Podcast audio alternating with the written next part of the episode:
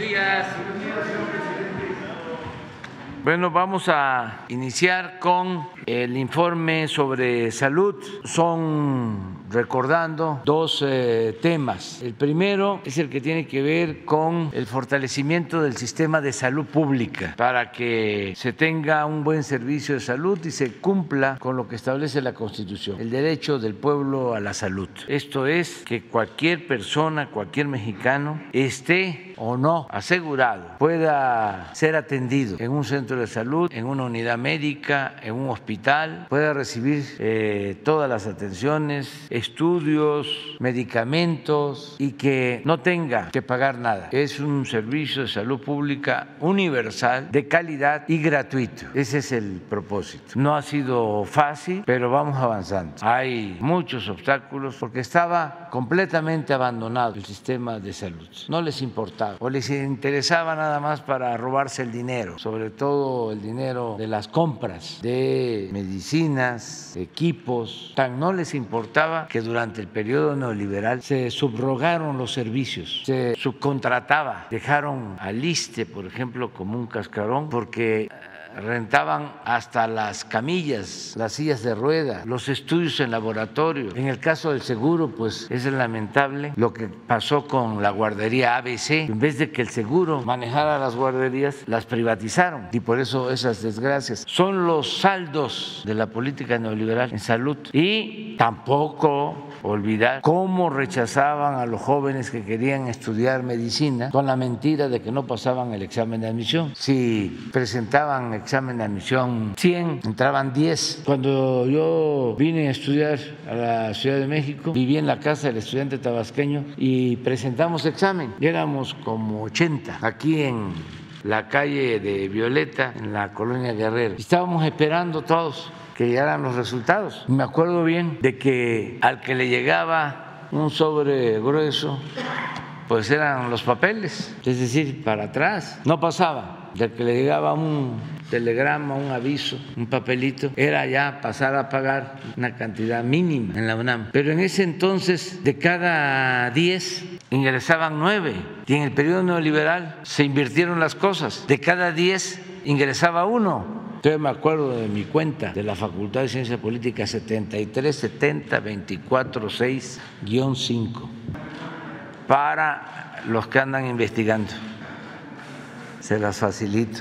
Este, ¿cuál fue la consecuencia de la privatización en la educación, en la salud? Pues que ahora no tenemos médicos los médicos que necesita el país. Sobre todo no tenemos especialistas. Todo esto por el daño que causó la política neoliberal, porque se piensa que nada más tuvo que ver con lo económico. No, saquearon al país, trasladaron lo que era público a particulares y además abandonaron la educación, abandonaron la salud, abandonaron el bienestar del pueblo y muchas otras cosas. Todos esos obstáculos son los que estamos enfrentando ahora, pero vamos avanzando y el compromiso es que el año próximo tengamos un sistema de salud como lo merece nuestro pueblo. Entonces esa es la primera parte de la exposición y lo segundo es la pandemia, de cómo va. La pandemia afortunadamente ha dejado de hacer daño o tanto daño como hizo, pero hay que seguir eh, dándole seguimiento y por eso se va a informar. Son los dos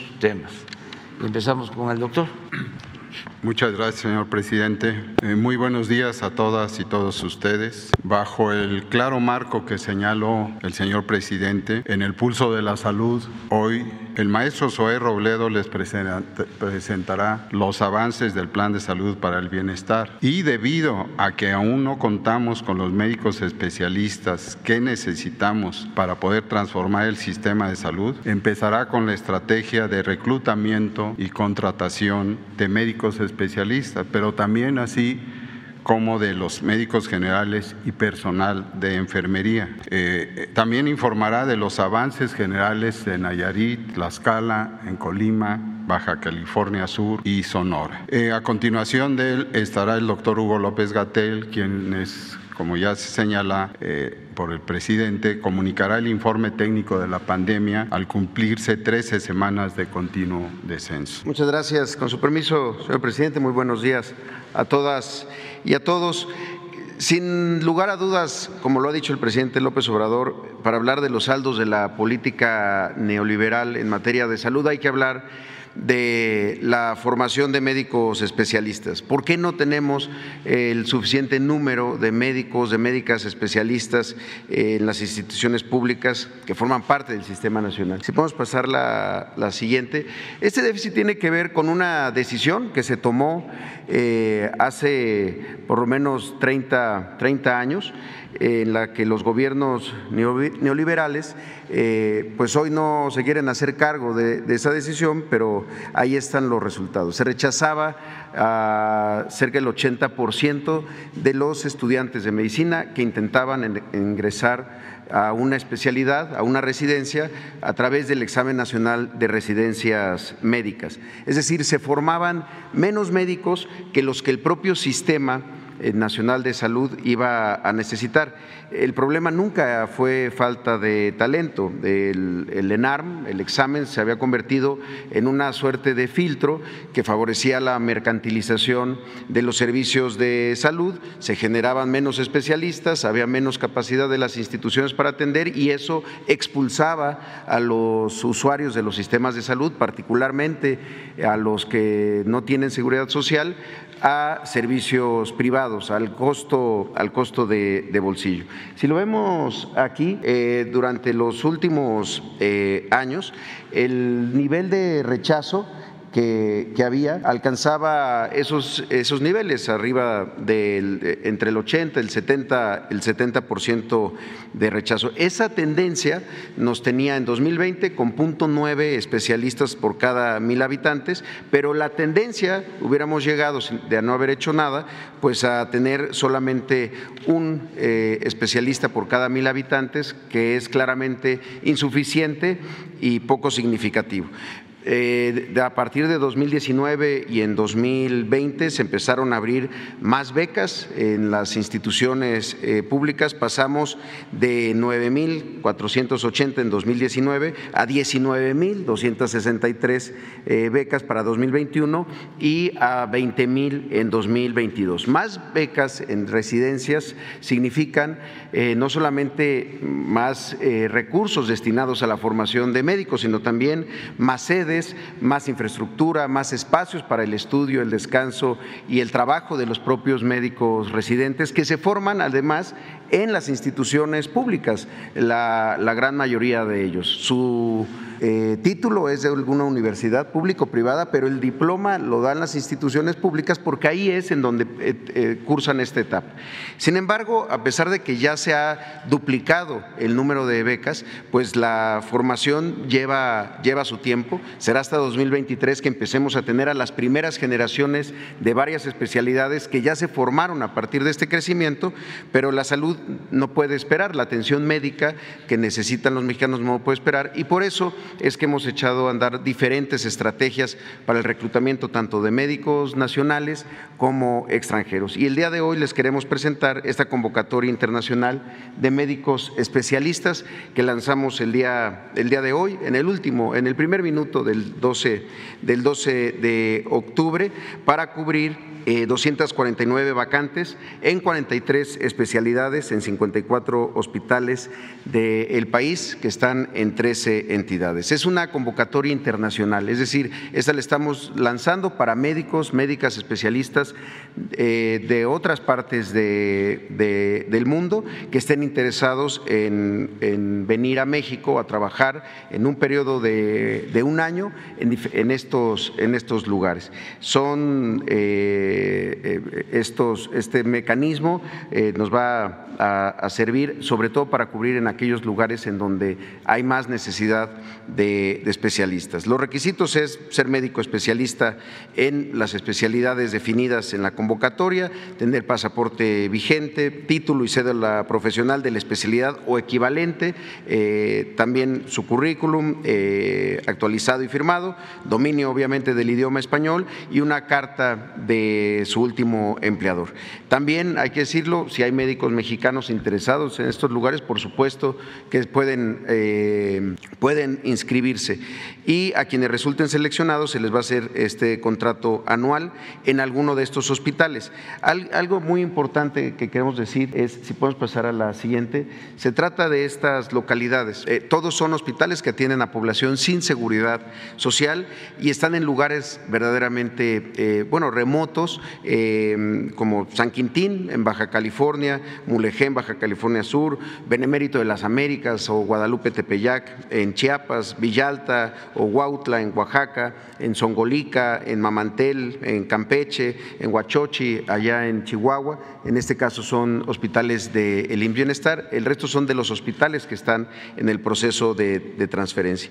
Eh, para postular a la vacante hay que ingresar a la página que hemos utilizado, médicosespecialistas.gov.mx, que estará disponible a partir del día miércoles 12 de octubre, es decir, hoy en el primer minuto del 12 de octubre. Podemos pasar un video que, hemos preparado para esta convocatoria.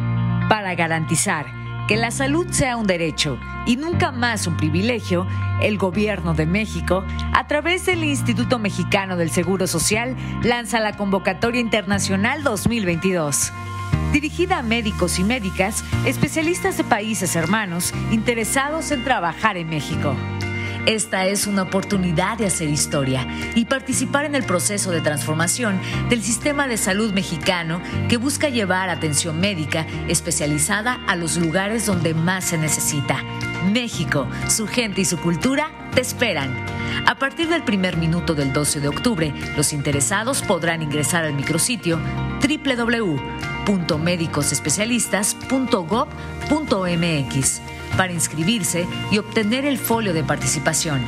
El folio de participación expresa la solicitud formal de trabajar en los Estados Unidos mexicanos en una plaza de las 43 especialidades médicas ofertadas por el IMSS. La convocatoria y demás requisitos estarán disponibles en las plataformas digitales del IMSS y de la Secretaría de Relaciones Exteriores, así como en las oficinas de la Embajada de México en tu país. Es importante saber que para este proceso todos los trámites migratorios serán gestionados por el Gobierno de México. Con el IMSS Bienestar, la salud es un derecho. Gracias. Eh, solamente para eh, concluir, hay algunos datos. Cuando se completa la inscripción, el Instituto Mexicano del Seguro Social va a estudiar las equivalencias de cada una de las especialidades. Eh, a partir de eso, los perfiles van a ser evaluados por un comité de, expertas y expertos del propio instituto y a los seleccionados, como se ha mencionado, se les brindará apoyo para gestionar todos los trámites migratorios, una cita en la embajada o consulado más cercano en el país de origen con el objeto de realizar todos estos trámites. Agradecemos mucho a la Cancillería, eh, al, canciller Marcelo Ebrard, a, la embajadora Carmen Moreno Toscano, con quien estamos trabajando, esta vinculación para la difusión de la convocatoria en cada país a través de las embajadas y los, y los consulados eh, que tenemos en todo el mundo.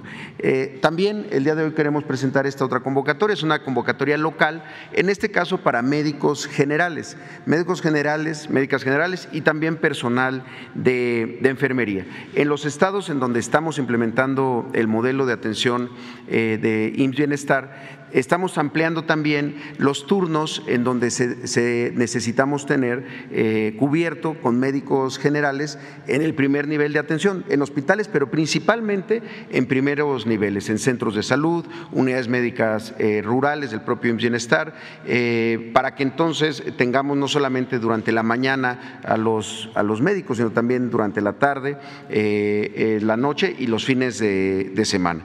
Son vacantes que se están abriendo para laborar en Nayarit, en Tlaxcala, en Sonora, en Baja California Sur, en Campeche.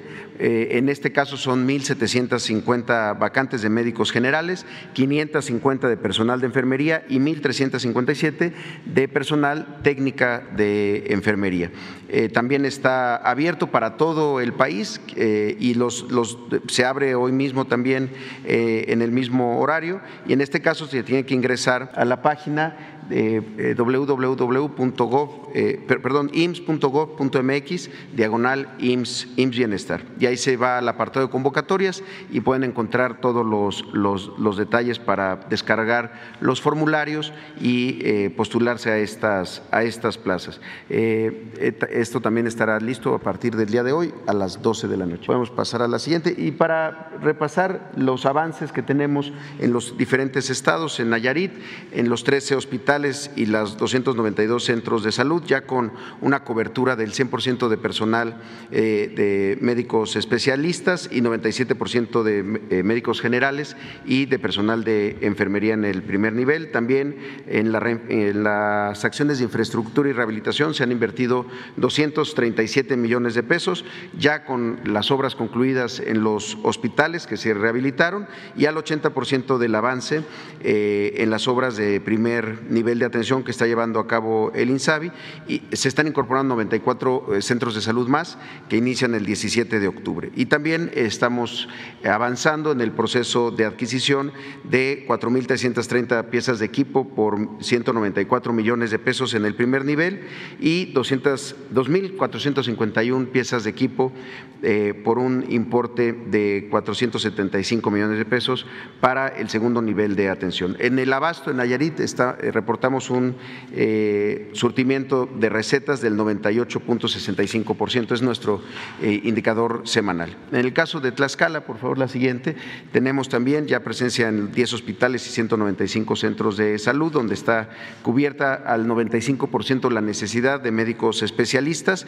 en médicos generales y personal de enfermería al 87% y avanzando también en el proceso de equipamiento, de adquisición de equipos por 2.855 equipos eh, que equivalen a 66.4 millones de pesos para el primer nivel y 1.351 piezas de equipo para el segundo nivel de atención por un monto de 229 millones de, pesos.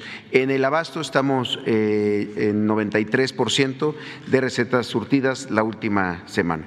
En el caso de Colima, también con presencia en 100% de las unidades, con el 100% de cobertura de médicos eh, especialistas y también eh, ya con cobertura del 74% de médicos generales y personal de, enfermería.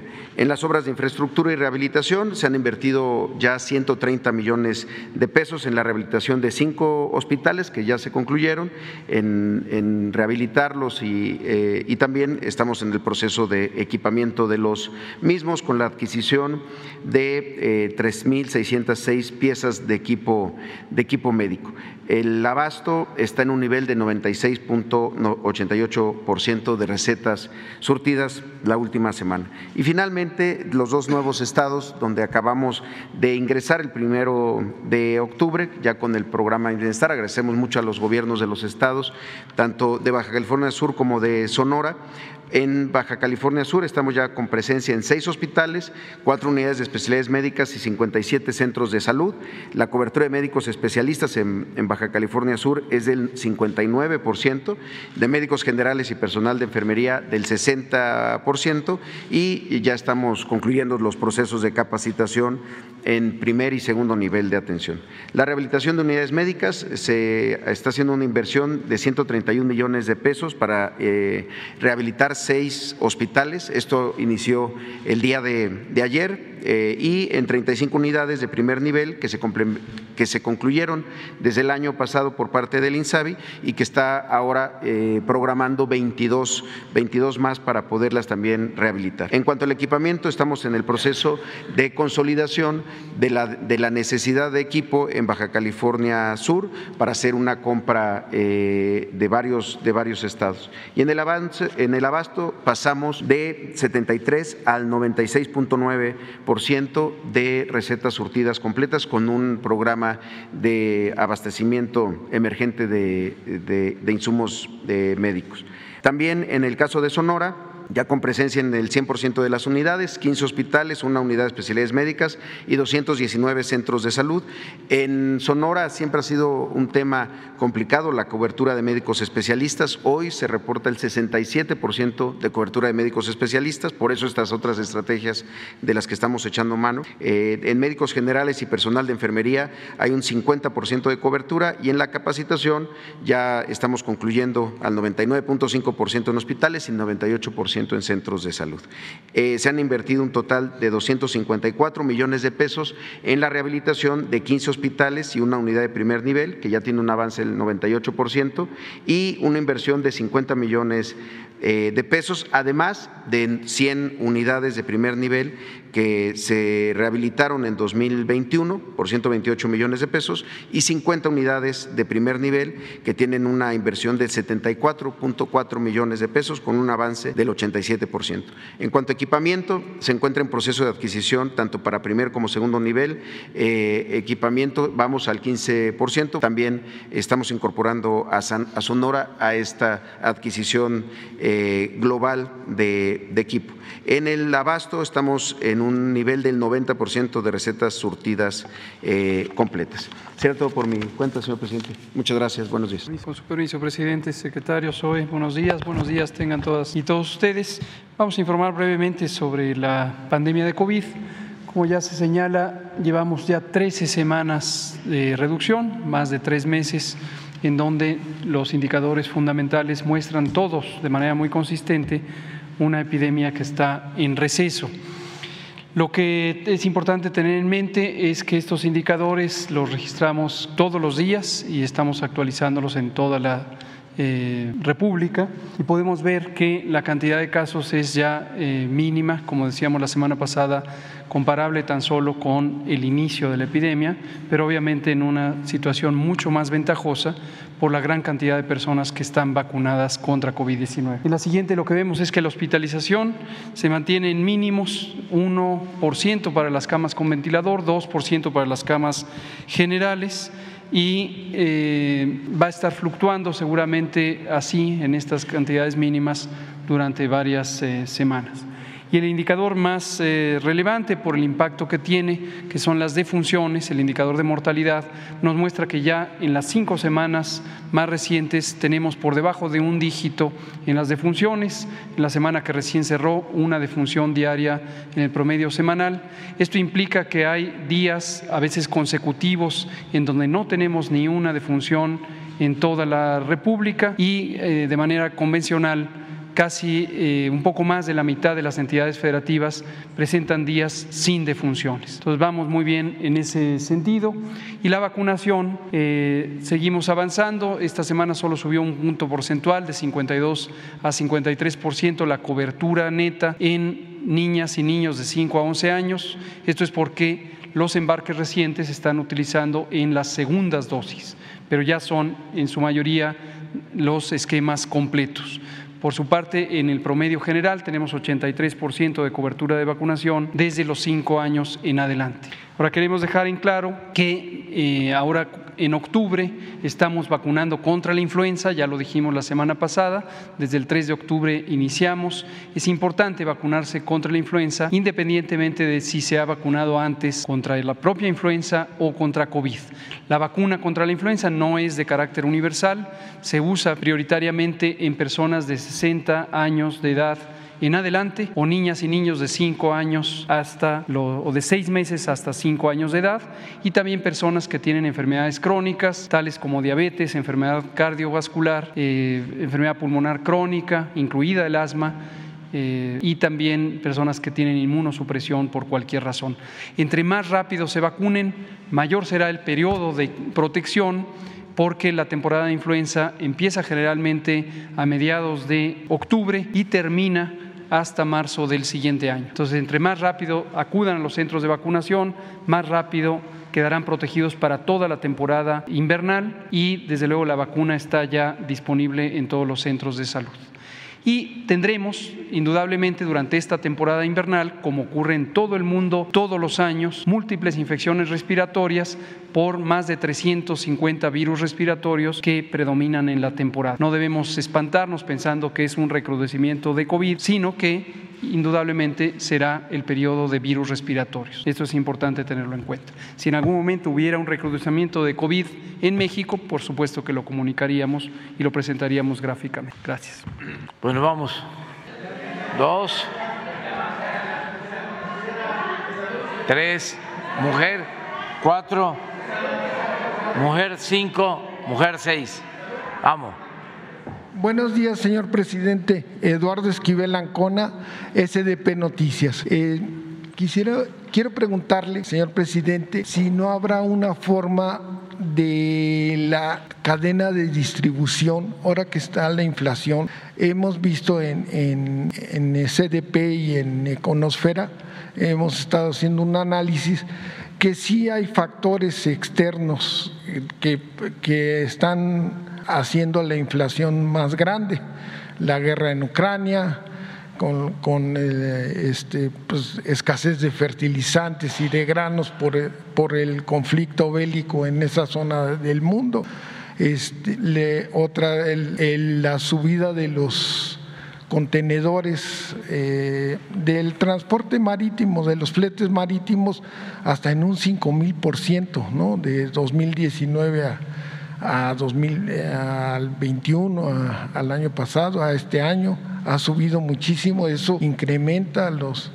Eh, este, otra cuestión es, este, aparte de la escasez de, eh, de fertilizantes, también por el conflicto, entonces son varios factores externos, ¿no?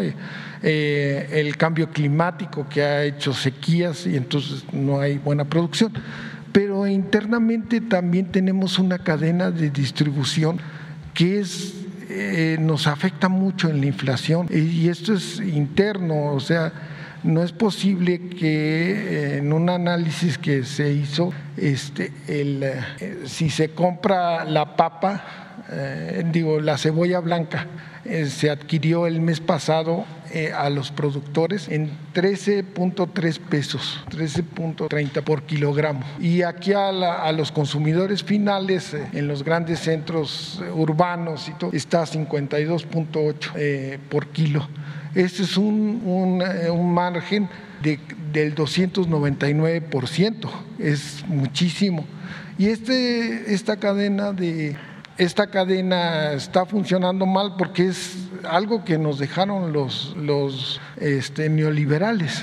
Esta cadena está, están los acaparadores de las siembras, están este, los monopolios que acaparan también este, eh, y el crimen organizado también eh, está haciendo sus efectos porque hay cobro de cuotas eh, a los a los productores en, limón en, Michoacán y a los comercializadores de almenudeo en Guerrero del pollo, les cobran cuotas y entonces tiene y pues eh, se ha bajado mucho la incidencia eh, de, de asaltos en las carreteras eh, por la Guardia Nacional, pero no ha sido suficiente porque ese costo lo seguimos pagando.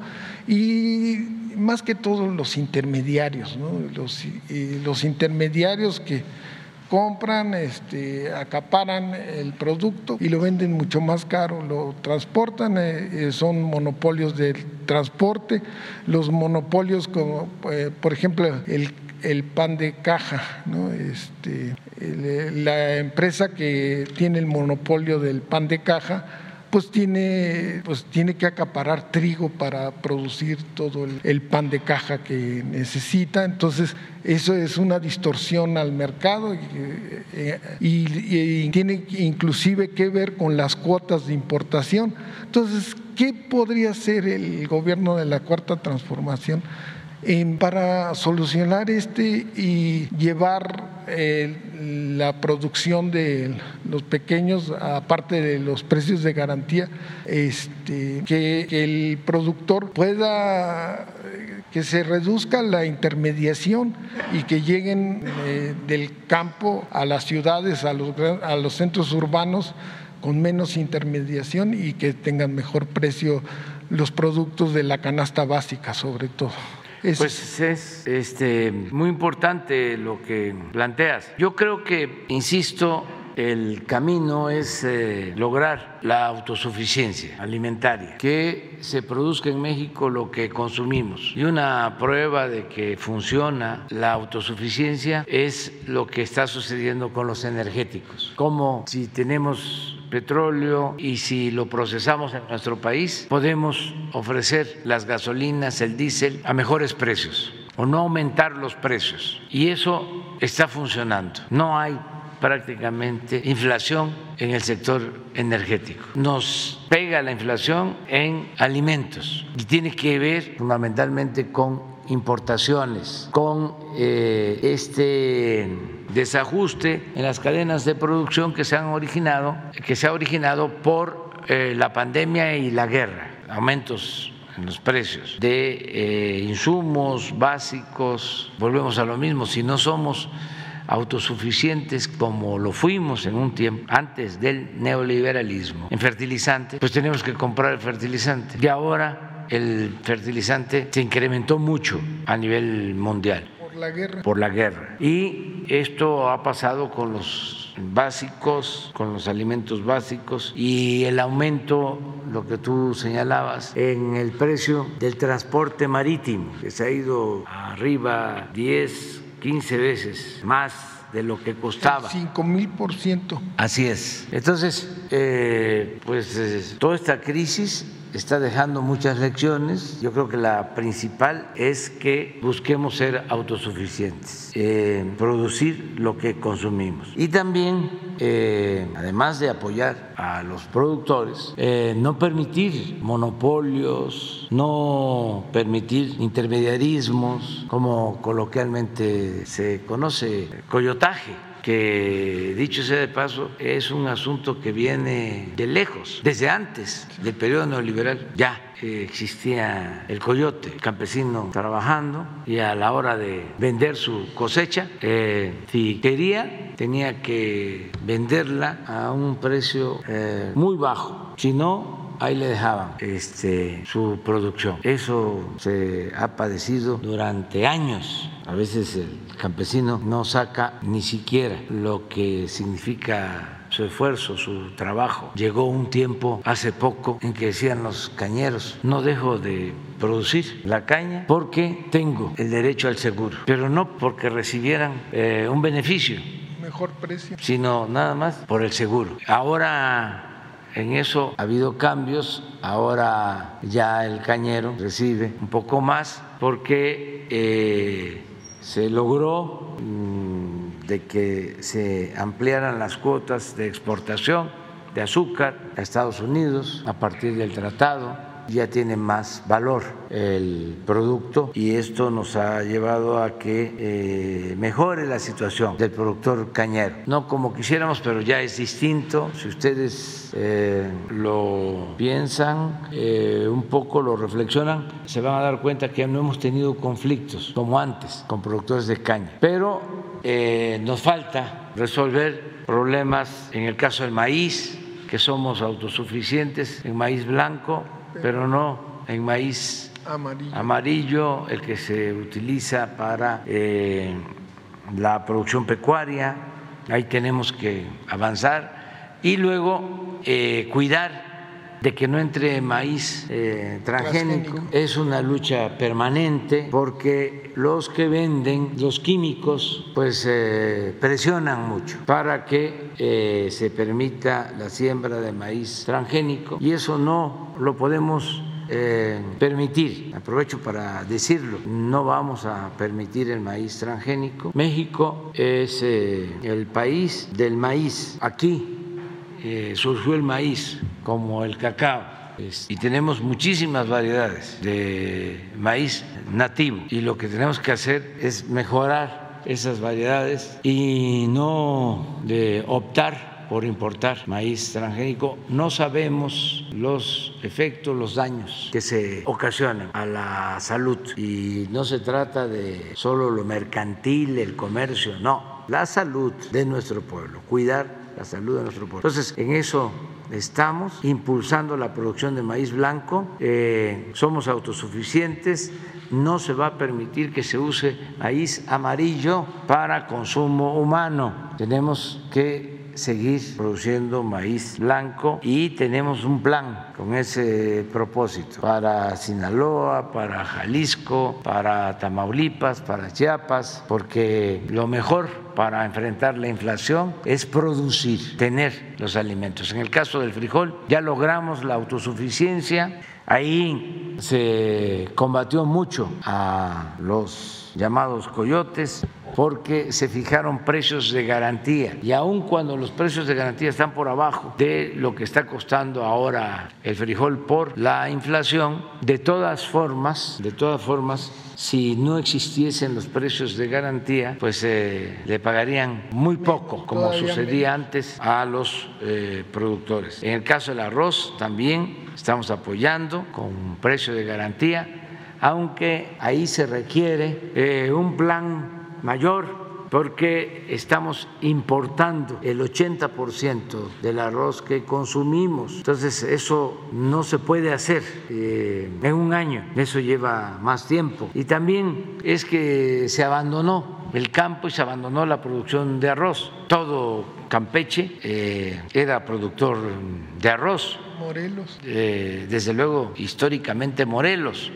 Sinaloa pero se abandonó eh, el fomento de la producción de arroz. Estamos avanzando con precios, pero se requiere eh, un plan mayor. Eh, en estos casos, lo que se propone es que podamos abrir el mercado, que no haya aranceles para comprar el arroz en donde se pueda adquirir más barato, que no haya aranceles, que no haya trabas, que no haya burocracia para proteger eh, a los que producen en nuestro país. Desde luego hay que apoyar la producción en México, ya lo dije, pero en temporadas de inflación hay que eh, ofrecer alimentos baratos y eso es lo que se está ahora haciendo con la carne. Eh, ayer se habló del tema, si tenemos posibilidad de conseguir carne barata en Argentina, en Uruguay, en otras partes, eh, lo podemos hacer, porque se hablaba de que por cuestiones sanitarias no se podía comprar la carne de Argentina y yo ponía el ejemplo de Guatemala de cómo desde hace 30 años se está entrando ganado en pie y cuál es la diferencia sobre la sanidad animal aplicada en Guatemala que la aplicada en Argentina. Si el principal producto de exportación de Argentina es la carne que venden en China, pero venden carne a Estados Unidos. ¿Por qué nosotros no compramos eh, carne argentina? Y lo mismo con el pollo hay aranceles, espero que ya los hayan quitado, porque esa es la instrucción, sin embargo, habían resistencias. No podemos comprar en Brasil pollo eh, o eh, carne de cerdo, que no somos autosuficientes, por proteger a ciertos productores, grandes productores en México. Sí, entonces eh, todo eso se está terminando, por eso hay un poco de inconformidad, pero yo espero que entiendan que lo primero es que la gente pueda comprar sus alimentos eh, a precios justos y que nadie abuse. Entonces en eso estamos. En una segunda pregunta, nada más un dato de, lo de, del campo al consumidor final, el plátano tabasco de su tierra eh, se adquiere en un precio y, eh, muy bajo y en, la, el consumidor final lo adquiere 313% más, más caro de lo que es, con un margen muy grande. Bueno, en una segunda pregunta yo A ver, en eso te voy a dar, te voy a dar una respuesta sobre eso. Este, para que vean de que no es política de apertura a tablas rasas, sí, sin límites estratégicos de ninguna índole, eh, no hemos podido firmar el acuerdo de libre comercio con Ecuador porque nos están pidiendo eh, que quitemos aranceles en plátano y en camarón. Entonces, no es dejar desamparado a los, productores eh, nacionales, es ir viendo en qué sí, en qué no. Y esto pues aprovecho para transmitirlo a mis paisanos de Chiapas, de Tabasco, de Veracruz, de San Rafael, que producen eh, plátano, y a los que capturan camarón en Sinaloa. Entonces decirles que estamos pendientes, pero hay eh, alimentos donde sí tenemos necesidad de importar, de abrir el trigo. Por ejemplo, el trigo, hablaba yo del arroz, hablaba yo del pollo. El sorgo. Sí, este, sorgo, el huevo. estamos hablando en el caso del huevo de una proteína barata que ayuda mucho al eh, consumo de la mayoría de nuestro pueblo entonces, eh, eso lo tenemos que cuidar. Eh, la sardina, el atún, que son proteínas relativamente baratas, las tenemos. En este caso, sí, los atuneros nos están ayudando. Y la tortilla, que es básica. Me decía un tortillero que el ideal era eh, un dólar un, dólar y me hablaba de, de otra una dólar eh, tortilla, falta un factor, em, ahora me acuerdo, pero el equivalente. Y le decía yo de que no, porque pues este ya el dólar está abajo de, de 20, pesos. la tortilla no, en algunos lugares. Entonces, este, pero estoy tratando de acordarme de, de lo otro que es el equivalente. Ah, ya sé, gasolina. Un dólar la gasolina, un dólar eh, la tortilla y un dólar ¿Qué dije? La gasolina. Sí, gasolina. No, no, es eh, gasolina, este, tortilla. No, no, no, ya me voy a acordar. Este, sí, no, no, no, no, tampoco frijol. No, pero este, ya me voy a acordar ahora. Es que ya ven el COVID largo. Este, tiene el efecto de que se acuerda uno de cosas muy pasadas. Sí, de atrás y luego lo más reciente se olvida. ¿eh? En una segunda pregunta, señor presidente, ¿qué podría hacer el, eh, su gobierno con la, eh, la economía informal, los trabajadores que están en la informalidad? Esta es una herencia clavada del neoliberalismo porque los datos, el, la población económicamente activa en los, en los años 70 solo el 10% estaba en, en, la informalidad. En los años 80 se elevó a 30, ya con en, en, los 90 ya al 45 y a usted se lo dejaron en 56% de la población económicamente activa en la informalidad. La informalidad nos trae muchos problemas a los, a los trabajadores porque no, no tienen un régimen como del seguro social, sí, lo hay con el INSABI, con, con, lo que ustedes están haciendo, pero tampoco de un esquema de pensiones, ahorita ya lo tienen con, con la pensión universal, pero sería mejor que pues, con las cuotas de los trabajadores se pudiera eh, aumentar los eh, derechohabientes del, del, Instituto Mexicano del Seguro Social o, o del ISTE y lo que vimos en, en SDP, en las investigaciones que hicimos y en, en Econosfera, el, neoliberalismo en los ochentas cuando empezó eh, este, a, desincorporar las privatizaciones de las empresas y a extinguir empresas paraestatales como Cordemex en Yucatán, pues eh, empezaron a, crear desempleo, eh, ese es por un lado, eh, por otro, se empezó a concentrar los monopolios, las pequeñas y medianas empresas ya no tenían oportunidad de entrar al mercado, muchas desaparecían, producto de, de, este, de esta política neoliberal y una política también de bajos salarios que a veces a la gente le convenía más trabajar en la informalidad y que en, la, que en, la, en el sector formal de la economía.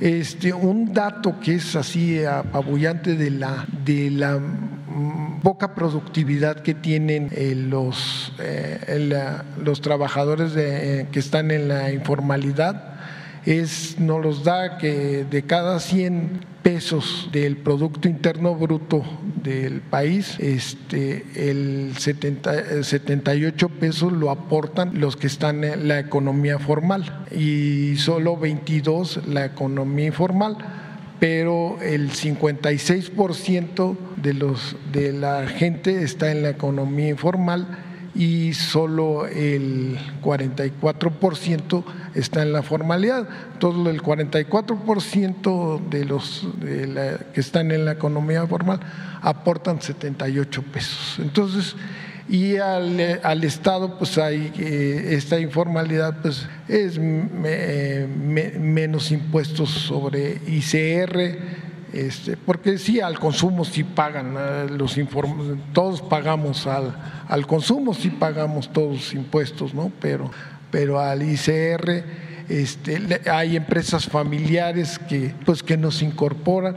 Eh, el, año pasado se hizo el régimen de simplificado de confianza, eh, ustedes lo aportaron ¿por qué no relanzarlo esto y que sea más, eh, decirle a la gente que pueden eh, incorporarse al seguro social y tener varias cosas? Entonces, no sé este, qué planes tengan para pues, acabar con ese legado nefasto del neoliberalismo. Sí, este, bueno, ya me acordé ¿eh? de las tres cosas. Es gasolina, dice un dólar, eh, dólar por peso, 20 pesos por dólar aproximado. gasolina, 21, 20 pesos por dólar y 20 pesos tortilla, kilos, tres. Este, mantener ahí los equilibrios, pero eh, ahora el peso está abajo de 20, entonces tiene que bajar la tortilla y tiene que bajar la, gasolina.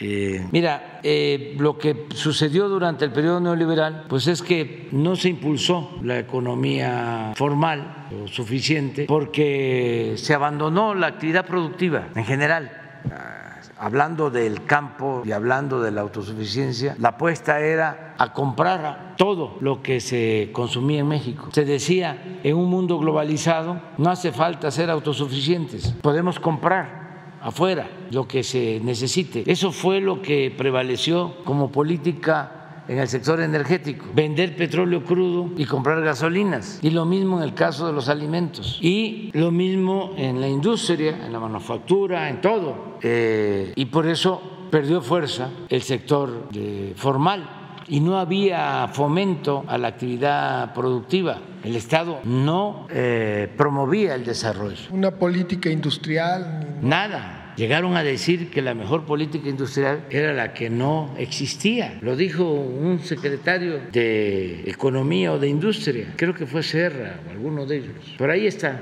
a ver, busquen la información. Para los jóvenes, pues la mejor política industrial es la que no existe. Un secretario. Les voy a dar otra, bueno, la de ASPE, que es conocida. Esa es de que no hacía falta producir en México porque en un mundo globalizado podíamos comprar lo que necesitáramos en el extranjero ese es ASPE. Y un genio reciente, secretario de Economía, con cuño de Salinas de Gortari. González Anaya.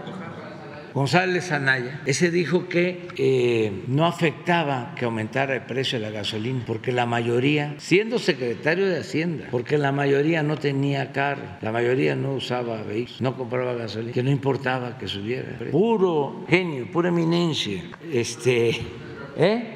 Serrapuche secretario de Comercio con Salinas, pero ¿qué dijo exactamente? La que no existe. Entonces, por eso creció tanto la economía informal. Yo quiero decirles que eh, la gente nos salvó de una crisis mayor. El país estaba en decadencia, pero hubiese habido un estallido económico, social, político de mayores dimensiones, fue terrible lo que sucedió. Que eso se les olvida a los conservadores. En vez de ofrecer disculpas y ser autocríticos y no caer en la autocomplacencia, en vez de eso, se les olvida de que si no ha sido por la gente que empezó a buscarse la vida como podía, a salir a vender a la calle, y esa economía fue la que permitió estabilidad. Dos válvulas de escape. la economía informal y los migrantes. Esos son héroes. En vez de quedarse y optar por actividades ilícitas, muchos jóvenes se lanzaron a buscarse la vida, a trabajar honradamente en donde habían oportunidades y ahora ¿Cómo no van a ser héroes si este año casi nos van a mandar, van a enviar a sus familiares 60 mil millones de dólares? Por eso no hubo un estallido social mayor. Imagínense si no se hubiesen eh, salido alrededor de 600 hasta 800 mil mexicanos por año a buscarse la vida. ¿Qué hubiese pasado con el país? Pero qué sabio el pueblo, ¿no? Ya cuando se había tocado fondo con el proceso de degradación progresivo, con la decadencia, dijo el pueblo basta y se inició una transformación. ¿Y qué ha dejado esta transformación? Aunque les incomode, les moleste, gobernabilidad. ¿Dónde está el país? Convulsionado. Tenemos estabilidad económica. Nuestra moneda es la número uno después del dólar en el mundo. Estamos recuperándonos de la pandemia, enfrentando la crisis de la guerra Rusia-Ucrania. Estamos recuperando empleos perdidos por la pandemia. ¿Por qué no pones el reporte de hoy? Aquí está el director del Seguro Social por el tema de La formalidad. los empleos. formales. ¿Cómo ahora están creciendo los empleos formales? Eh,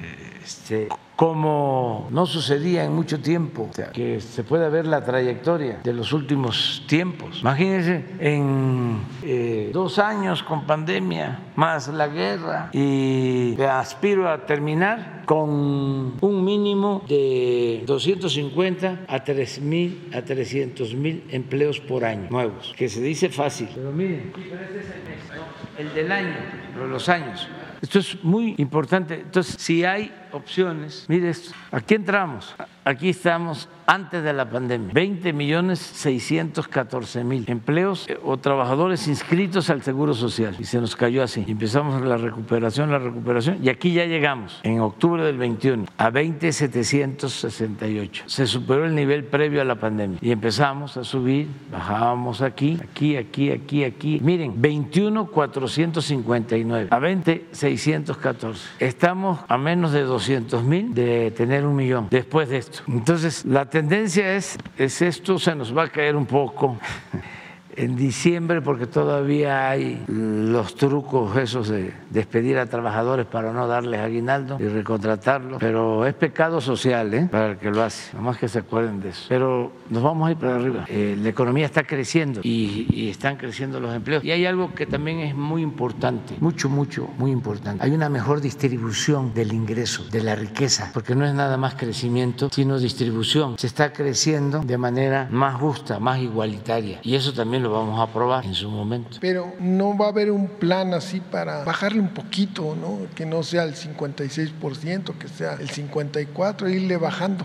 Vamos a seguir. Es que eh, tenemos eh, muchas oportunidades para que siga llegando inversión extranjera. Muchas. Está creciendo la inversión extranjera cada vez más. También récord. Nunca había llegado tanta inversión extranjera. Y luego eh, se ha impulsado también mucho la inversión pública. Imagínense, estuve el fin de semana revisando refinerías, como 40 mil empleos, solo en refinerías, hasta ahora, pero va a llegar a 50 mil empleos. El tren Maya va a demandar como 200 mil empleos adicionales y sobre todo la inversión extranjera que va a continuar este, llegando. Va a crecer lo anticipo, mucho, mucho, como nunca va a ser histórico el turismo. Ahí tenemos muchas posibilidades de crecimiento.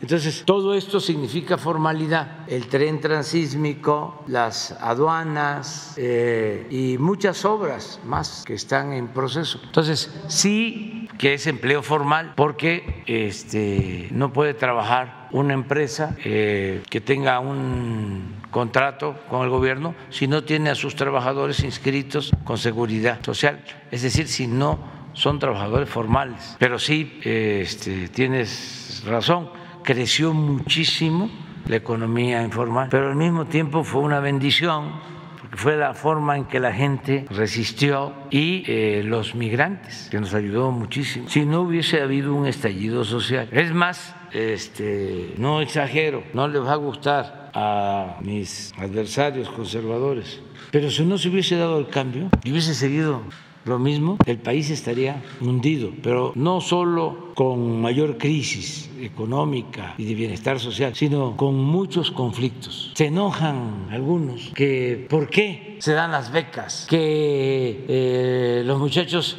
utilizan el dinero para tomar sus caguamas, que son unos flojos, ninis, que ¿por qué eh, se ayuda a los campesinos flojos con el Sembrando Vida? No saben, primero, que el pueblo de México es muy trabajador. Eso no lo aceptan porque tienen una mentalidad conservadora de hacendados porfiristas. Tienen, tienen la idea de que el pueblo es flojo y que si hay pobreza es porque la gente no trabaja. Y eso es completamente falso. Y el ejemplo mejor son los migrantes. ¿Cómo se van y hay oportunidades y nos envían 60 mil millones de dólares? Si el pueblo de México fuese flojo, indolente, no saldría adelante en ninguna parte. Pero esto es lo que piensa, concibe uno de los escritores más famosos de letras libres. Y así piensan muchos. Por eso no me arrepiento de haber dicho, de haber eh, utilizado eh, en el grito para recordar el no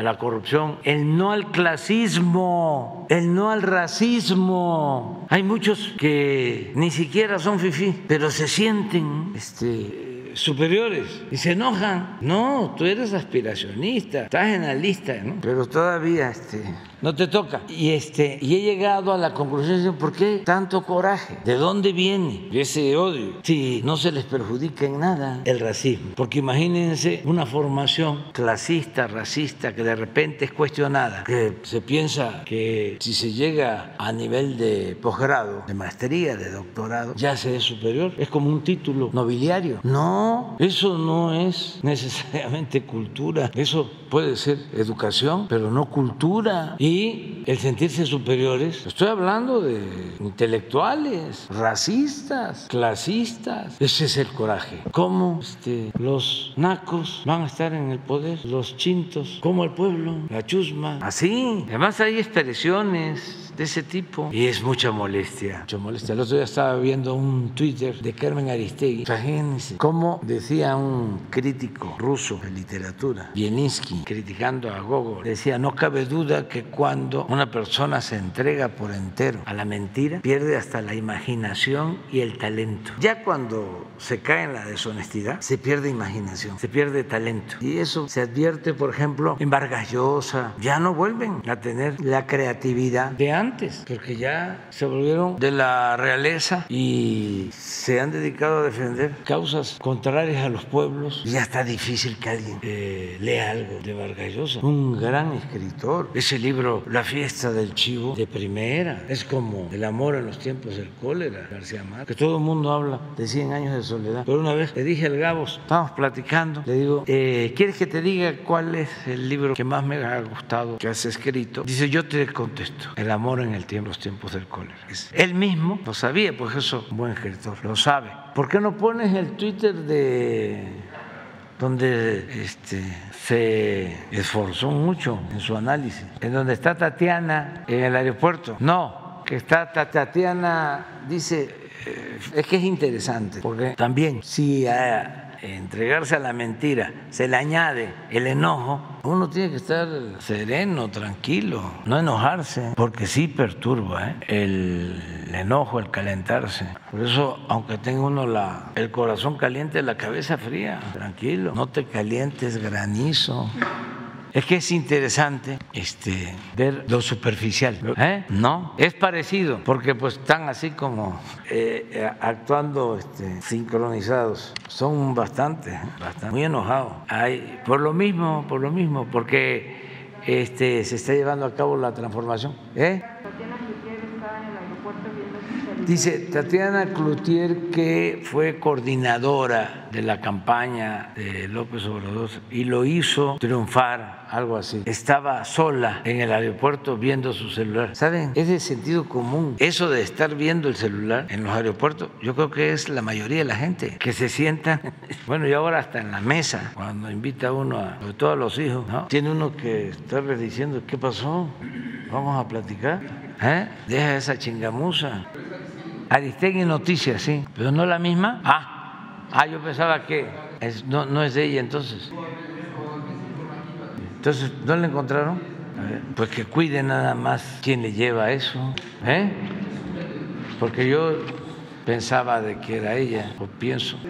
Dice a la jefa de campaña presidencial que llevó al poder a López Obrador. Tatiana fue clave, importantísima, nos ayudó mucho, pero al poder nos trajo el pueblo. Fue vista en una sala de espera usando su celular. bueno, este, adelante. Eh, muy buenos días a quienes nos ven y a quienes nos escuchan. Buenos días a los servidores públicos invitados. Eh, presidente de México, pues mañana es miércoles 12, eh, día de la raza, fecha donde se conmemora la llegada a América del navegante Cristóbal Colón. En ese día se celebra por la mayor parte de los países hispanohablantes y de Estados Unidos la fecha. En los primeros años del siglo XX, por iniciativa del exministro español Faustino Rodríguez San Pedro, se instituyó este día. Han pasado 530 años y por fortuna existe conciencia en movimientos de neoindigenización que critican esta festividad debido a que se conmemora el sometimiento y la eliminación de los pueblos indígenas y precolombinos a sus culturas. La pregunta es, señor presidente, ¿debe permanecer en nuestro calendario cívico el Día de la Raza o cambiar al Día de la Resistencia Indígena o bien al encuentro de dos culturas? Y también, presidente, la semana pasada quedó el proyectarse aquí este, la canción El infierno verde de Salvador Manríquez. Esa sería mi primera pregunta. Bueno, yo creo que eso va a corresponder más a la opinión de la gente, ¿no? Lo cierto es que es anacrónico el uso de la palabra, del término, del concepto raza y habría que promover un debate sobre esto. Es un buen tema. En vez de los insultos y eh, que haya debate de buen nivel sobre estos temas. Acaba de participar Beatriz en un encuentro de los eh, ministros de Cultura, mujeres y hombres que vinieron, y su discurso fue sobre eso. A ver, ¿por qué no lo ponemos? Su discurso de Beatriz. Porque es interesante lo de la raza. En España eh, se conmemora el 12 de octubre. Le llaman, creo que el Día de la Hispanidad. Hispanidad. la hispanidad. Y está siempre el rey y el presidente. Y le aplauden, o antes, yo no sé cómo esté ahora, pero le aplaudían muchísimo más al rey que al presidente. Esto en Madrid, pero pues eh, allá es otro país y se tiene que respetar. Aunque ya hay un movimiento también en España en donde eh, se procura enfrentar esa mentalidad colonizante, colonizadora, racista, un movimiento nuevo, sobre todo encabezado por Podemos. Hace poco vi una intervención de un legislador de Podemos, que ojalá y también la podamos poner ahora.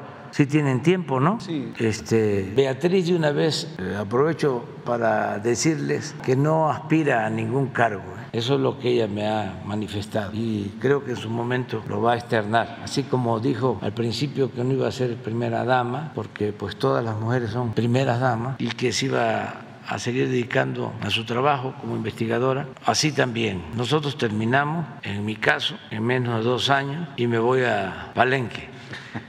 Al infierno verde. Ella va a seguir como maestra y como investigadora, eso es lo que me ha dicho y en su momento creo que lo va a expresar. Ya no quiero hablar más porque es una mujer con criterio independiente y no me vaya a reclamar de que para qué estoy de vocero, de salamero dirían en el pueblo.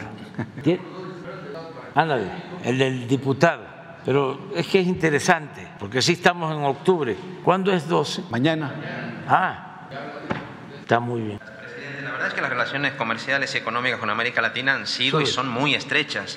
El problema, me parece, es que las derechas no son sus mejores embajadores por el comportamiento que suelen tener aquí y por la prepotencia y arrogancia con la que suelen intervenir allí. Por ejemplo, el Partido Popular, en lugar de defender a las empresas dispuestas a contribuir a la prosperidad general, pues se ha caracterizado por plantearse como el máximo defensor de los regalos fiscales a unas pocas grandes. ¿no? Les ríen las gracias al señor Sánchez Galán, presidente de Iberdrola, que trató a los consumidores españoles como tontos, votan en contra de todo lo que sea mejorar los salarios de los trabajadores, su derecho a la negociación colectiva, ¿Qué pretenden? ¿Que en América Latina les aplaudan por defender condiciones aún peores para la gente trabajadora de allí? Cuando Aznar, señorías, vio que Venezuela no sería su petróleo, apoyó un golpe de Estado. Cuando ustedes vieron que Bolivia no sería su litio, apoyaron un golpe de Estado. Cuando ven que México cuida su energía, presentan iniciativas como estas que son ofensivas y diplomáticamente una gran torpeza. Para presionar al gobierno de México, no lo olvidamos, ustedes enviaron a Ayuso y Aznar a oficiar de una suerte de Hernán Cortés 2.0 a ofender al gobierno y al pueblo mexicano, incluidos sus pueblos indígenas. Y la respuesta que se encontraron con ello fue lógica. El presidente López Obrador les dijo que ellos no tolerarían ese trato arrogante, impropio de una relación igualitaria entre naciones. Para presionar al gobierno de México, ustedes que no condenan el franquismo les quisieron dar lecciones de liberalismo. Y el presidente López Obrador les dijo dignamente que ellos eran liberales, sí, pero a la manera de Cádiz, de Benito Juárez, de los hermanos Flores Magón, es decir, un liberalismo social, republicano, abierto a muchas empresas, la mayoría que hacen las cosas bien, con mutuos beneficios para todos, pero que no iban a permitir que ninguna de las grandes, se llamen Iberdrola o se llamen Naturgy, pues pretendan saltarse la legalidad o atentar contra el interés general. Esa respuesta, señoría, del presidente López Obrador respecto a la energía fue la misma respuesta digna que tuvo el presidente Lázaro Cárdenas sobre el petróleo en los años 40 del siglo pasado. Pero por arrogancia, por prepotencia, por ignorancia, ustedes no lo ven. Y se equivocan, señoría, porque América Latina no es ni será su patio trasero. Y porque sus pueblos, que hace tiempo se independizaron ya de la monarquía, no aceptarán nunca ser tratados como súbditos, ni renunciarán a tener una economía con justicia social y con soberanía sobre sus bienes públicos. Relaciones comerciales justas de igual a igual, todas. Ahora, jugar a los encomenderos, sacar a pasear los fantasmas de Cortés, de Pizarro, de Valdivia, pues una mala idea. A menos, señorías, que quieran que se vuelva a perder más aún lo que ya se perdió hace bastantes siglos. Tómala. Eso es allá en España. A ver, vamos a y distinguidas excelencias que nos acompañan esta noche, esta cena es para ustedes. Mi presidente me ha pedido darles la más... No, no, no es ese. Es el de las culturas. A lo mejor no, no está. Me ayuda eh, Beatriz, porque no puedo estar en todos los actos. Y eh, estos temas los maneja muy bien porque es parte de su trabajo como investigadora. Pero tiene que ver con lo de las razas y, y habla de eso. Cómo se ha utilizado el racismo para justificar la opresión y el sometimiento de los pueblos. Si se considera que alguien es de una raza, entre comillas, superior, tiene cierto derecho a someter a otro ser humano. Beatriz Müller, usted tiene la palabra. Saludos a la directora general de la UNESCO, Madame Audrey Azoulay. Greetings to all delegations. Saludos a todas las delegaciones. En representación del presidente de México, Andrés Manuel López Obrador, tengo el agrado de ofrecer unas palabras para ustedes. Como lo saben, México es una nación con culturas milenarias, cuando menos cinco, antes de nuestra era. La teotihuacana, la zapoteca, la mixteca, la maya y la que se conoce como cultura madre, la olmeca. Desde hace más de 3.000 años, en gran parte de Mesoamérica, estas civilizaciones ya contaban con su propia lengua y escritura, sus medios de producción alimentaria, intercambio comercial, expresiones artísticas y cultos politeístas. Después de Cristo, algunas de ellas decayeron y tomaron vigor en otras como la tolteca, la mexica y el esplendor maya. Unas más, otras menos, llegaron hasta Costa Rica y Panamá. Con la dominación española en el siglo XVI hubo un enriquecimiento mutuo y en los últimos tiempos, a partir del siglo XIX, por migraciones de americanos del norte, europeos, asiáticos, sudamericanos y países del Caribe. Hace unos 80 años, cuando todavía se hablaba de tipos de raza en la especie humana, se ensalzaba o se despreciaba, según el caso, a personas por su aspecto físico. Décadas después, los científicos concluyeron que no hay razas en la especie humana, sino que cada uno es parte de una misma especie biológica. Esto quiere decir que todos somos iguales, aunque varíe nuestro color, somos herederos del Homo sapiens. Sin embargo, por más que se ha explicado el punto, el racismo vive con insidia e impunidad. Esto es, se relega a hombres y mujeres por alguna supuesta inferioridad biológica y cultural, estigma establecido por una raza cumbre o superior. El racismo como ideología, aunque se proscriba y condene, sigue lacerando la dignidad humana. En nombre de la raza, los racistas menoscaban a quienes no representan el modelo de belleza física o de inteligencia de otros. Lo digo sin cortapisas porque reconocer esta desgracia que habla mal de nosotros como humanidad y hacer algo efectivo para aminorarla es el punto de partida para alcanzar algún día una cultura de respeto entre todos los que vivimos en la casa común. No es paréntesis anodino comenzar mi alocución con esta pandemia irracional que no hemos podido exterminar, porque precisamente las culturas más ancestrales son aquellas que a fuerza de resistir genocidios, esclavitud, desprecios y otras vergonzantes acciones en su contra, han sido quienes han tenido la más comprobada capacidad de sobrevivencia. México es prueba de ello. Cuento el siguiente episodio porque tengo la convicción de que no hay que temer a la historia. Al contrario, esta nos enseña qué somos y hemos sido y persuade hacia el porvenir. El casi total exterminio de los pueblos del Yaqui hace unos 30 años es evidencia de esa arbitraria política pública de reducir al indio a un ser humano inferior para luego el superior arrogarse el derecho de dominarlo y en síntesis despojarlo de su voluntad, su dignidad, su familia, su territorio. Hace años tuve a la vista el resultado de un examen necrológico que publicó una revista francesa a finales del siglo XIX sobre un cráneo yaqui. Se concluía que, en efecto, la testa de ese joven presentaba una anomalía encefálica. El gobierno mexicano de entonces divulgó que la raza yaqui era biológicamente indomable y por ello quedaba justificado el hecho de someterla con más fuerza bélica. Bien saben unos cuantos historiadores que el de los yaquis fue el primer holocausto del siglo XX en el mundo, para vergüenza de los mexicanos. Dejo este ejemplo abreviado. Tengo claro que quienes quieren desean aniquilar a las culturas ancestrales, en particular las culturas originarias de América, por el contrario, detienen, cancelan y atrofian el desarrollo de cualquier nación. Suponer que una cultura aborigen es involucionada, pauperiza de cuerpo entero el alma de quien así lo juzga. Es racista, al contrario, retrotrae el desarrollo de la humanidad, que no es homogénea ni hay pensamiento único. La misma especie biológica que todos somos es por antonomasia heterogénea y en el respaldo y respeto a esa variedad se halla el valor que todo ser humano de buena fe coloca en el peldaño más alto. Pero, ¿qué es cultura?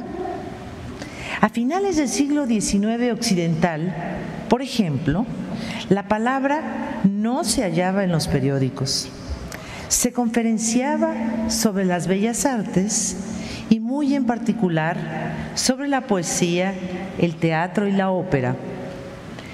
En México, algo sobre teatro de carpa y la comedia. En revistas y publicaciones europeas, la vestimenta y rituales, lenguas indígenas entraban en el terreno de la antropología. Hoy también, pero con otra connotación. Y su exaltación iba orientada al descubrimiento de lo exótico de África, de América.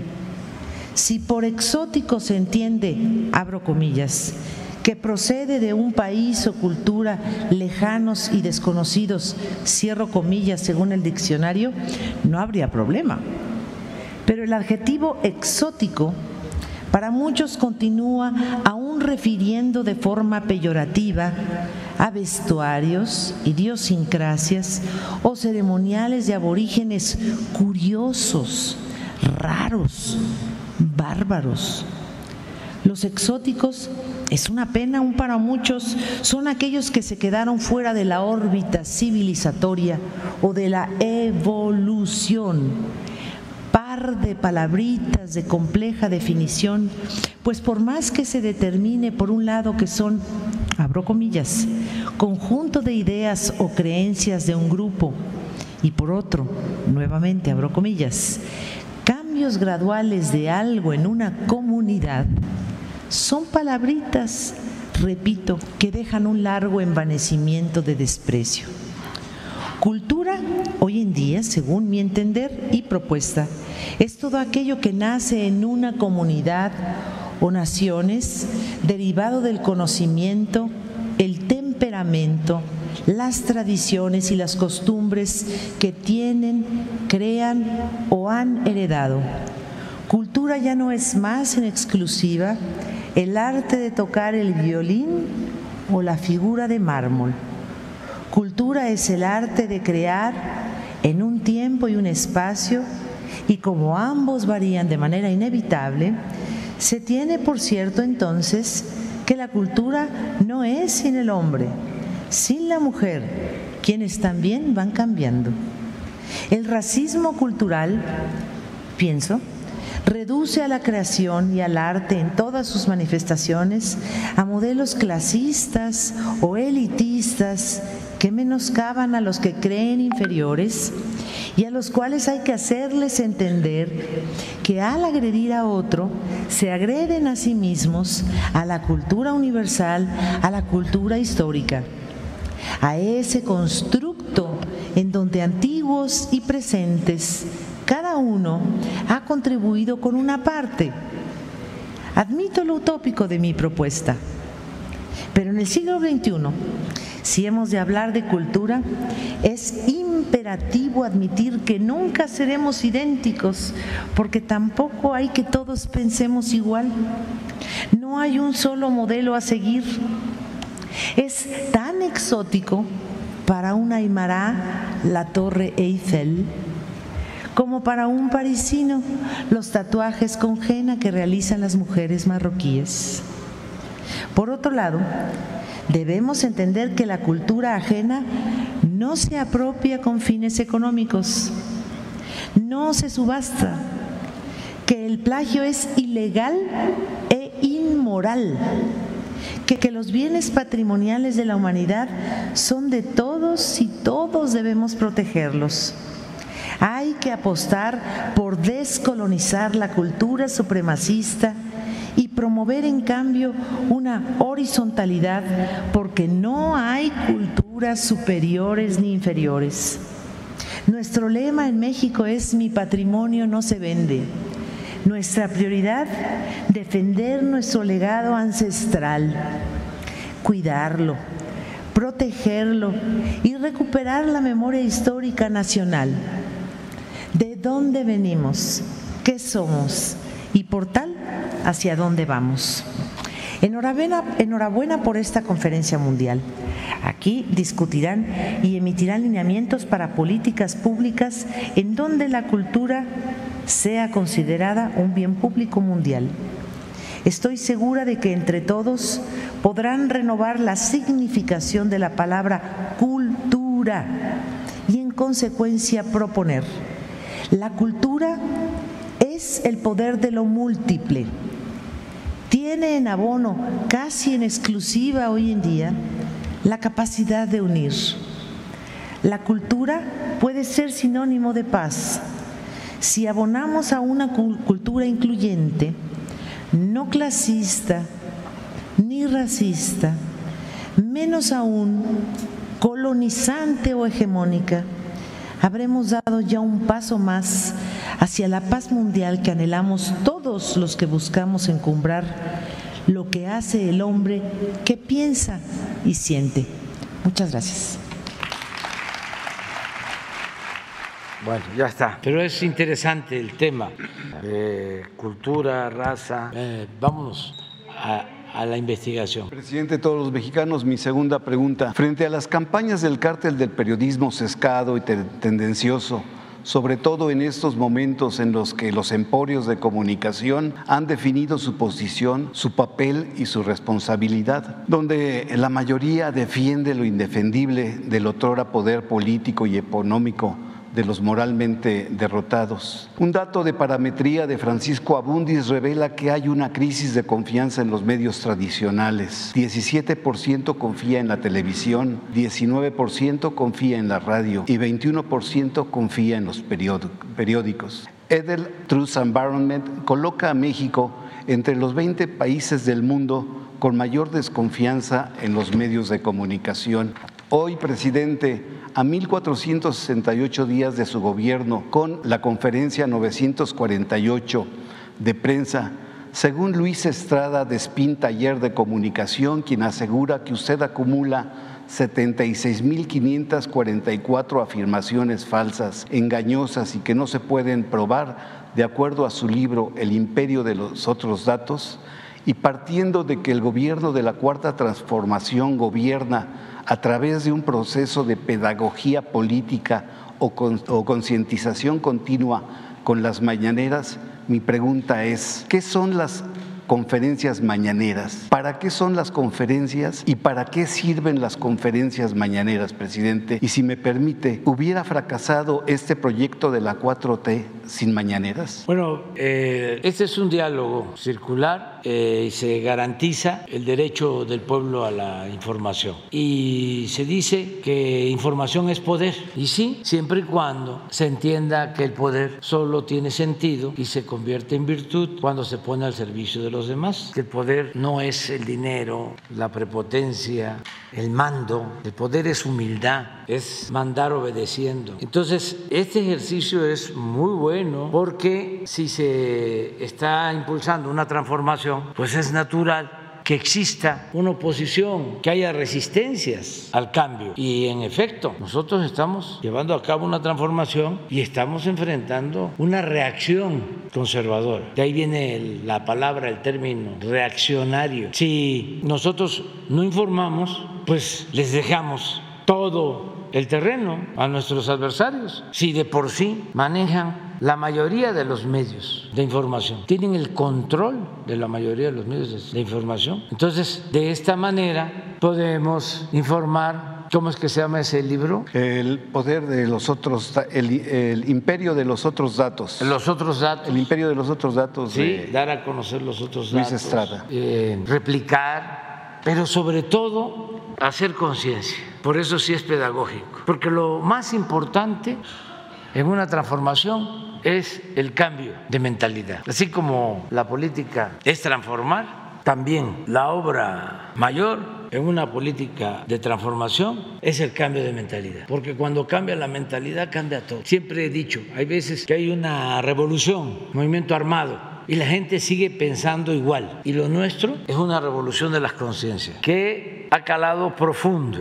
Hay millones de mexicanos comprometidos y participando en esta transformación. No es una vanguardia como puede pasar en una guerra de guerrillas, que se expresa porque hay un movimiento de vanguardia, un pensamiento más avanzado y también eh, con convicciones, con ideales, decidido a buscar una transformación, pero sin el suficiente respaldo eh, popular. Por ejemplo, la revolución de independencia sí tuvo respaldo popular. No todo el pueblo estaba de acuerdo, pero en el inicio, cuando Hidalgo y Morelos llaman al pueblo a luchar por la independencia y por la justicia, porque los dos querían lograr al mismo tiempo la abolición de la esclavitud, la igualdad y la independencia. Por eso son grandes. El movimiento reforma no tenía mucho respaldo popular, pero tenía unos dirigentes, hombres, se decía en aquel entonces, ahora se agregaría hombres y mujeres, que parecían gigantes, pero no había tanto respaldo popular. Imagínense si el movimiento liberal iba a tener tanto respaldo popular si estaba enfrentando al clero que no solo en ese entonces eran dueños del territorio, sino de las conciencias. ¿Cómo es entonces que se lleva a cabo el movimiento reforma? Fue una genialidad política. Dicen algunos, fue una chiripa. No, es la capacidad política de los liberales y de Juárez, su perseverancia, además gran estratega, toma la decisión de nacionalizar los bienes del clero y al mismo tiempo pone esas tierras al mercado y le abre el apetito a los propietarios, que aunque eran muy católicos, como se estaba presentando la oportunidad de quedarse con las tierras del clero, si no se vuelven liberales, cuando menos se neutralizan. Entonces se obtiene un respaldo para llevar a cabo la reforma y luego para enfrentar la intervención. La Revolución Mexicana también muy popular, mucha gente, pero no tanta, no muchos. Ahora, esta cuarta transformación, millones de participantes, millones de participantes. Entonces, por eso debemos tener confianza de que se están sentando las bases para que se logre una sociedad mejor y se destierre la corrupción y el racismo y el clasismo, y haya justicia, y haya igualdad, y haya felicidad en nuestro país. Este es un cambio profundo, pacífico. Voy a contar una anécdota de cómo es distinto cuando se impone algo que cuando se construye de abajo hacia arriba. Un cambio desde abajo y con la gente. No sé si en Checoslovaquia, algún país de los que pertenecía a la Unión Soviética, Polonia, me platicó un dirigente de izquierda, ya grande, que en Polonia pues eh, se impuso el comunismo cuando se amplía el dominio de la Unión Soviética. Pero la gente seguía pensando igual. Esto es para ver las diferencias. Y dice que les preocupaba mucho a los dirigentes porque la gente seguía siendo católica y este, no cambiaba y los veían y los respetaban a los dirigentes, pero no les tenían afecto, siempre los trataban con reserva, no, se entregaba al pueblo, además era un aparato impuesto. Y dice que eh, después de un congreso, de una asamblea donde se discutía el tema de cómo hacer que la gente cambiara y que aceptara al nuevo régimen político, cómo tenían que hacer. Entonces venían dos, tres saliendo de ese Congreso y venían platicando sobre el tema y de repente una mujer postrada, hincada, pidiéndole algo al creador. Y en la plática traían el tema de que ellos debían de acercarse más a la gente y ser más solidarios, más fraternos, que era lo que les faltaba convencer. Por ejemplo, mira, ahí está esa mujer pidiendo algo. Vamos a acercarnos a ver qué quiere. Vamos a ayudarla. Y así tenemos que actuar siempre. Ya se acercan y está la señora pidiéndole a, Dios que le ayude porque no tiene para alimentar a sus hijos, para vestirlos, que necesita 200 pesos. Entonces ahí la, escuchan y le dice uno al otro, este, ya ves, vamos a ayudarla. ¿Cuánto traes tú? Pues 50. Ah, yo traigo 50. Vamos a darle 100. Pero la mujer estaba pidiendo 200, la señora. Y entonces, hey, hey, hey mujer, la ya párate. Mira aquí en la tierra, aquí nosotros humanamente, solidariamente nos tenemos que ayudar unos a otros. Mira, ahí está, te damos 100 pesos para lo de tus hijos y todo. Ay, les agradezco mucho, son ustedes muy buenos. Gracias, gracias, gracias. Y ya, y le dice el que venía sosteniendo que se tenía que cambiar de actitud, ¿no? Le dice, ¿ya viste? Así es. Si actuamos así, no vamos a ir ganando a la gente. Pero siguen caminando y de repente voltean y la mujer vuelve a hincarse. Dice, mira, ya está otra vez. Vamos a ver qué está diciendo. Ya escuchan que dice la señora, Diosito, muchas gracias que me mandaste lo que te pedí, pero ya no me lo vuelvas a mandar con estos comunistas porque ya se quedaron con 100 pesos. Bueno, presidente, este, pero les voy a contar otra para este, equilibrar rápido, rápido porque si no me voy a quedar con este, un mal sabor. Una vez me tocó cenar con el obispo Méndez Arceo extraordinario de Cuernavaca, progresista, y estábamos platicando. Estaba el ingeniero Cárdenas, él y yo. Y yo estaba insistiendo, insistiendo, insistiendo, insistiendo en la organización. Eso allá por los años 90 del siglo pasado. Y es palabra del el finado Méndez Arceo. Dice que sí, sí, sí, sí, sí, me contestó. ¿no? La organización, la organización, la organización es fundamental, importantísimo. Mira, dice, una vez llegó alguien, dice, y se postró y se puso de rodilla y este, le fue a pedir a la Virgen que le ayudara porque no tenía para darle de comer a sus hijos. ¿Y qué crees que le contestó la Virgen? Organízate. Y ya le agregó otra palabra que no voy a repetir. Eso me lo dijo este, don Sergio. Eh, es muy importante mucho, muy importante la organización del pueblo y fundamental, por lo que me preguntas, la revolución de las conciencias. Eso es más importante que las obras materiales que podamos dejar. Y yo estoy muy contento, muy satisfecho. Por eso, ayer hablábamos de cómo ya en Estados Unidos ya están empezando a promover pastillas para resistir ante tóxicos nucleares. Y no dudo que traigan esa preocupación, pues también legítima, de que va a haber una guerra nuclear. Con todo respeto, los mexicanos, ¿ustedes creen que están pensando en eso? No. Somos culturas, pues, distintas. Y tiene mucho que ver el hecho de que estamos más blindados frente a los ataques y a la manipulación de los medios informativos. Es que es un bombardeo que influye. Por algo Goebbels decía de que una mentira que se repite muchas veces puede convertirse en verdad y esas prácticas las siguen usando. Y la guerra es fundamentalmente propaganda y ahora está la propaganda de buenos y de malos por todos lados. Pero los mexicanos hemos avanzado muchísimo en eso. Ofrezco disculpa por hablar de nosotros, pero no quiero ser chauvinista, pero tampoco extranjerizarte. Antes solo valía lo que venía de afuera.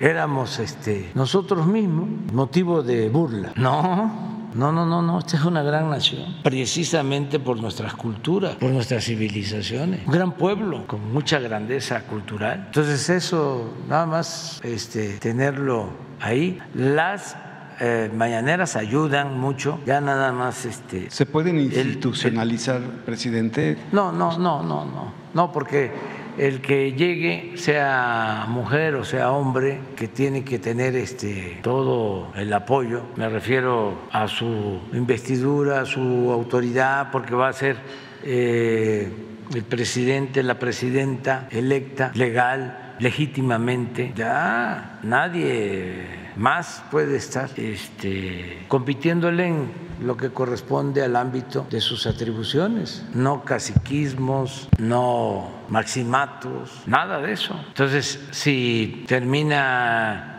el gobierno y ellos consideran que hay otra manera de comunicar, de informar, pues también va a ser válida. Esta a nosotros nos ha ayudado muchísimo porque hemos resistido. Ayer, antier, se dio a conocer un libro eh, en contra de nosotros. El rey del cash. Sí. ¿Mande? No, no, no, no, no, no. No, para nada. Es que son varios y los que vienen. O sea, es que es así. Es un proceso de transformación, como ya lo expliqué, y esto pues afecta intereses creados y también este, eh, se sienten afectados en su pensamiento conservador. Los entiendo perfectamente. Y este y tienen este, toda la libertad para expresarse. Se han escrito como 10 ya en contra y van a escribirse pues otros 10 o 20, nada más, nada más que yo tengo pues un escudo protector, que es mi honestidad. Que según lo había censurado, presidente, el libro. ¿Mande? Que según había censurado el libro. lo institucionalizó el monte para. Es que no, no tiene caso este, estar respondiendo si no hay ninguna prueba. Es un acto de libertad, aún eh, sin pruebas y de deshonestidad intelectual, entre otras cosas. Pero eh, así es esto y van a seguir porque no les ha resultado nada, nada.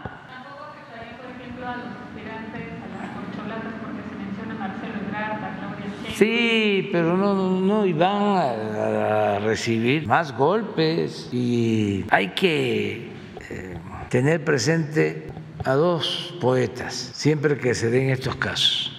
Bueno, antes que nada la conciencia, que es nuestro tribunal, el más importante, nuestra conciencia. Y también pues eh, tener principios, honestidad, que en mi caso es lo que estimo más importante en mi vida. Si no fuese honesto, ya me hubiesen destruido, pero ese es mi escudo protector, mi ángel de la guarda. Bueno, mi ángel de la guarda es el pueblo, pero por lo mismo. Y decía Díaz Mirón, Dice, siempre he salido de la calumnia ileso, era un gran poeta. En su primera etapa tiene unas cosas bellísimas. Por eso lo admiraba Rubén Darío, que era más joven al principio.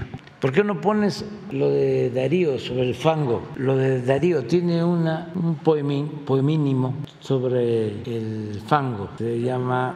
¿Eh? Sí, Sí, la calumnia se llama. Vamos a verlo porque eso es, mejor. Este, la calumnia.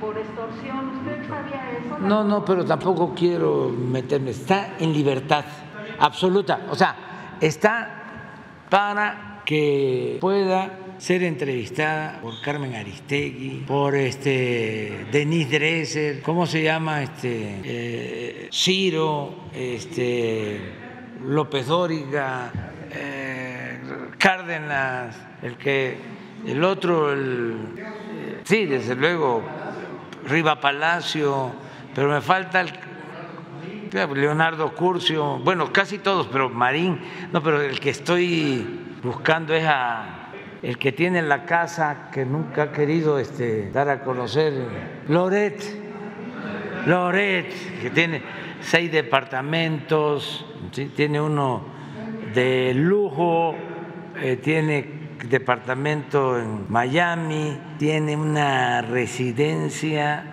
en Valle de Bravo.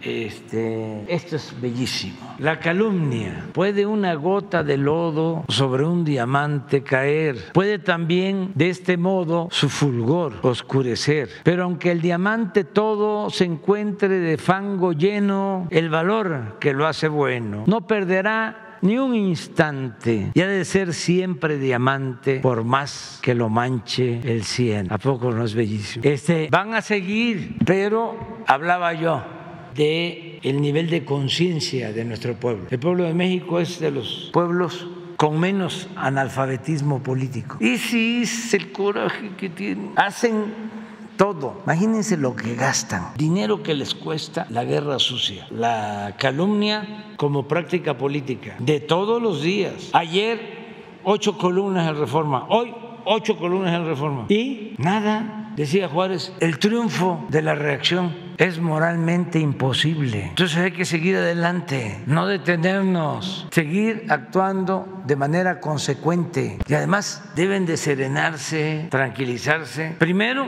porque no tienen la razón. Nosotros no engañamos a nadie. Yo llevo 20 años, si no es que más, escribiendo lo que estamos ahora aplicando en el gobierno. Pueden ustedes ver, revisar todos mis libros de lo que estamos haciendo. Es eso. Primero, no tienen la razón. Es una oposición conservadora, moralmente derrotada. Pero lo segundo, si no son autocríticos, si no tienen capacidad para rectificar y ahora sí cambiar su estrategia, pues no van a poder, van a continuar deteriorándose políticamente. Nosotros tú me decías de los eh, posibles candidatos nuestros, son tres y pueden ser que haya dos más, cinco, y está abierto, porque en su momento los que quieran inscribirse, pero hay tres y pueden dos más.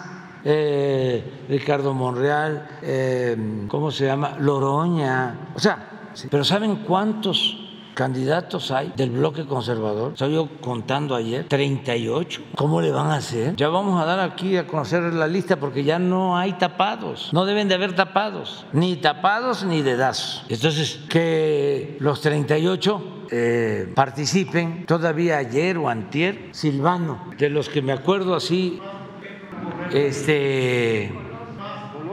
No, pues ayúdenme nada más en la lista, pero vamos a dejarlo para mañana este, porque si lo hacemos ahora ya nos vamos a tener este tema para mañana. Pero este, ¿cómo se llama el de Coyoacán? Que ya también expresó que quiere. No, el que es diputado. Cuadri, la señora Lili Telles también ya expresó, ¿no? Santiago No, van a ver. Sí, sí, sí, sí. Eso sí, estaba yo como 38, o si no es que más, y los que este, eh, se apunten. Entonces, pues ellos tienen que empezar. ¿Cuándo es que va Claudio? Que es como el jefe, ¿eh? Sí, pues este, una recomendación, que empiecen ya a resolver quién va a ser el candidato. Eso no es un asunto fácil. Y que se acuerden que el ciudadano vota por tres cosas. Como él no sabe de esto, este, no, no está de más darle un consejo. Este, no eh, cualquier consulta causa honorario. La gente vota por tres cosas, que lo vayan resolviendo, para que ya dejen de estar espiando y gastando dinero con publicistas, calumniando, que se dediquen a tres cosas. La gente vota por la organización política. Puede ser un partido, dos partidos, una coalición, una alianza que le gusta pues a la gente. Es un triángulo. Lo segundo, por el candidato o la candidata. Eso hay que resolverlo. Primero la organización, segundo el candidato. Tercero, que es muy importante, el programa. No es nada más estar diciendo este, que somos eh, nacos, o, eh, populistas o no sé qué más, sino qué proponen. Eso ayuda mucho que la gente tenga claridad. Si, por ejemplo, no estamos de acuerdo con la política de entregar las pensiones a los adultos mayores, como ya lo manifestamos y hasta votamos en la Cámara en contra de eso. Pues que digan eso, porque hay mucha gente que está de acuerdo con ellos en ese tema, definidos. No estamos de acuerdo con dar las becas a los jóvenes, no estamos de acuerdo con el cambio en los contenidos de los libros de texto, no estamos de acuerdo en que se siga aplicando la misma política exterior, no estamos de acuerdo en esto, o, no en negativo, sino estamos de acuerdo en impulsar la actividad productiva, apoyando a los empresarios, apoyando a las empresas extranjeras, garantizando la seguridad, la tranquilidad, la confianza. O sea, pero un plan, ¿ustedes saben de algo que estén proponiendo? Nada. Ándele, pues eso, paneles solares, ¿eh? Ah, eso, eso, paneles solares, este carros eléctricos, o sea, su propuesta. Entonces, ojalá este, opten. Son tres cosas: su agrupación política, su candidato o candidata. Lo ideal sería que se resolviera de manera democrática, ¿no? Así como va a haber una encuesta en el flanco izquierdo, que en el conservadurismo hicieran una encuesta. Pueden ser 38, pero pues se hacen selecciones, van quedando, van quedando mejor este, posicionados hasta que queden tres y ahí eh, deciden. Ya más tampoco les voy a estar. Este, este, asesorando, pero este, que les ayude eso, para que dejen de estar eh, haciendo el ridículo. La verdad, eh, no es por ahí la cosa. Son eh, muy corajudos y es para decirles ternurita. Bueno, bueno, nos vemos. Dios. Mañana.